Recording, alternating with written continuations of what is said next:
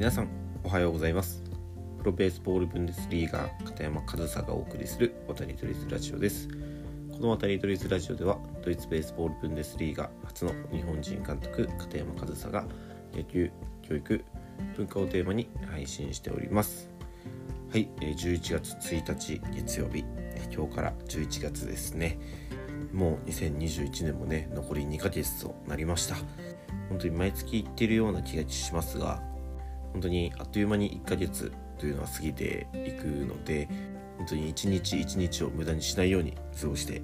いきたいなというふうに思います。ということで今日も配信を始めていくんですがえっと昨日の日中ね今日何を話そうかいろいろ考えていて、まあ、いくつか候補はあったんですけどちょっと急遽テーマを変えて今話しておかないとなっていうことがあったのでその話を今日はするんですけどちょっと月頭からちょっと申し訳ないというか重い、うん、テーマになるかもしれないんですけどちょっと昨日ですね死について考えることがあったので、まあ、ちょっと死をテーマに話してみようかなって思うんですけど、えー、昨日昨日の夜ですね何時くらいかな8時くらいかなえニュースになっていたんですけど、え東京都の調布市で、えっと、京王線の電車内で、え放火があったと。で刃物を持った男が暴れているというニュースがあったのをご存知ですか？もしかしたらこれから見る方もいるかもしれないんですけど本当に無差別テロみたいな、えー、実験があったんですよでね普段乗っている電車でそんなね無差別テロみたいなことが起きたら本当に避けられないですし本当に怖いなって思うんですけど、えー、なんかすごくなんか背筋が凍るような思いをしたのが、えっと、僕昨日、えー、18時半くらいまで、えー、その調布にいたんですよ。僕今東京に来ていてちょっと昨日は昔の友人と数人で集まってで調布っていうのは僕大学時代ちょっとあのアルバイトしてたお店があって結構まあゆかりのある土地というか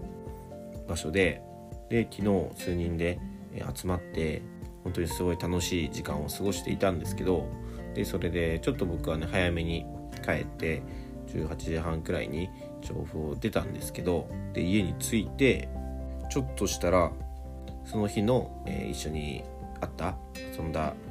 友達の中のグループ LINE でですねまずそっちの LINE の方で京王線国領駅で刃物と灯油のばらまき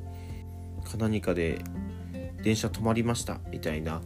まあ、そういった LINE が入ってきてえって思ってでそしたらその次の LINE でその別の友人がまさにその電車に私乗ってましたっていうのが入ってきて窓から逃げましたってもその次に LINE でその流れてきてでその時は全然状況も何も分かんないしどういうことみたいな風に思ってたんですけどすぐね SNS とかチェックしてたらもうその映像とかが出回ってたんですよ。でやっぱり気になるから見るじゃないですか。そしたら結構もう本当にショッキングな映像というか本当に何て言うんですかね。もう奥の方の車両の人がどんどん、え、走ってきてもう片方の車両車両の方にぎゅうぎゅう詰めになってるんですよ。人がもう本当にすし詰め状態というか。でどんどん走ってくるんですけどその走ってくる先の車両はもう燃えてるんですよ。でその時は電車はまだ動いていて多分緊急停止みたいになったんですかね。駅に着いたから止まったのか分かんないんですけどでそれで動いてる状態だから誰もどうにもどうしようもできなくてただその燃えている車両の方から離れるみたいな感じでもう本当に人がぎゅうぎゅう詰めになっていてで、えー、電車が止まりだしたら、えー、本当に十分な隙間もないくらいの窓からみんな逃げてるみたいな映像が SNS で上がっていてでそれを見てたらニュース速報でピコンって京王線内で事件みたいなそのニュース速報がスマホの方に入ってきていやなんか本当に背筋が凍るというかまあねただでさえねその映像を見たらやばって思うんですけどそれにその、さっきまで会ってた友達が乗っていた。しかもその場所にはねあのさっきまで僕自身もいたと思うとなんか本当にもう寒気がするようなでその映像を見てもし、ね、何かタイミングが違って、えー、乗ってる電車でそういうことが起きてたらと思うとどうなっていただろうっていうふうにね思ってなんか心臓のね鼓動も速くなるようなちょっと思いで本当にいろいろ考えましたね。もしその場でねあの赤ちゃん抱えていたら逃げれたのかとかもしその乗ってた友達がたまたま運悪く別の車両に乗っていたらとか思うといや本当にちょっと冷静ではいられないですよね。なんで本当になんかもしかしたらさっきまで会ってた友達が最悪の事態に巻き込まれていたかもしれないとかもしタイミングが違えば自分がそこにいたのかもしれないとか思うと本当に、ね、なんか死を考えますよね。でその日本はねいくら安全とはいえその他の国から見ると比較的安全ではあると思うんですよそれは。なんですけどそれでもねこういったことが起きる、でその病気や、えー、怪我災害なんかいくらか、まあ、もちろんどうしようもないものもありますけどいくらかその対応とか予防とか処置とかできるものもあると思うんですけどもうテロなんてね本当に避けようがないですよね。もうもうなんすかね家から出ないくらいしかなんかやりようがない。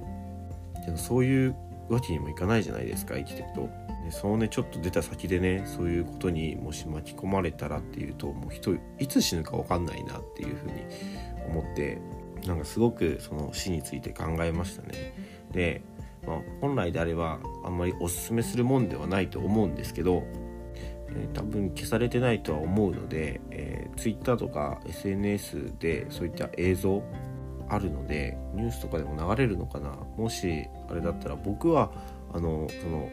心に余裕があるというか気持ちに余裕がある人はあの見た方がいいんじゃないかなっていうふうに思います突然ねそんなことにあって冷静に対処できる人っていないと思うのでこういったことが起きたというのを事実としてねあの目にするのは僕は悪くないと思うんですよ。であのいろいろね余裕がない人は見ない方がいいと思うんですけど、ね、そこ僕が見た映像では人がなんか倒れてるとか、えー、血を流してるとかいうことはないのであのそういった意味ではま大丈夫というかねなんですけど、まあ、人が本当に走って逃げていて奥で火が燃えているみたいなそれは電車の中で。で逃げ場なくてみんなぎゅうぎゅう詰めになっているみたいな状況が本当に昨日起きた。というその事実としてねそれを目にするのは僕は悪くないと思うので別におすすめするわけじゃないですけどちょっとねあの考えさせられるというかまあこれはね僕自身がねちょっと近いとこにいたというかで近い人がそれにその電車に乗っていたっていう背景があるので多分これだけ考えることがあると思うんですけどちょっとね本当に、怖い思いをしましたね、まあ、僕はね実際その場にいたわけじゃないんで、まあ、その場にいた人に比べると全然、えっと、そんなことはないと思うんですけど本当にその場に電車に乗っていた人はすごく、ね、恐怖を感じたと思いますしで実際にね、えー、残念なことに、えー、怪我人被害者も出ているようなのでねちょっとその後どうなったかその方々がどうなったのかまでは僕も終えてないんですけど本当にあの無事であることを祈るばかりだなというふうに思います。で本当にそういった事件にもし巻き込まれたらと思うと冷静に対処できるかっていうのは分かんないんですけど、えっと、昨日その SNS でねその関連で結構上がっていたんですけどその電車には、えー、消火器がついていますと、ね、電車の中にも消火器がついている。ので、まあ、火がね上がったらその消火器を使うとかね、まあ、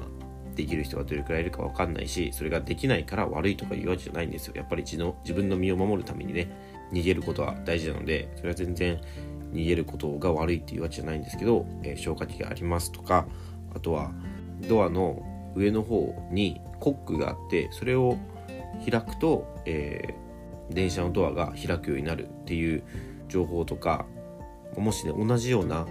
場面に出くわした時にそれを知っているだけで人の命が救えるかもしれない。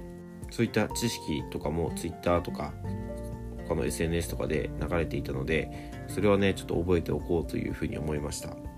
まあねそんな出くわすことないだろうって思う反面昨日実際にね身近でそういったことが起きたっていうふうに思うとそういった事件に巻き込まれた時にどう対処すべきなのかっていうのは知識としてね知っておくといいんじゃないかなというふうに思って最後にちょっとだけですけどねそういった知識も、え共有させていただきました、え本当にね月頭からちょっと重いテーマでね申し訳ないなというふうに思うんですけどこの僕が感じたね、え恐怖だったり考えさせられたことっていうのをまあ共有することで何か具体的にこれというものはないんですけど何か考えていただけたら感じていただけたら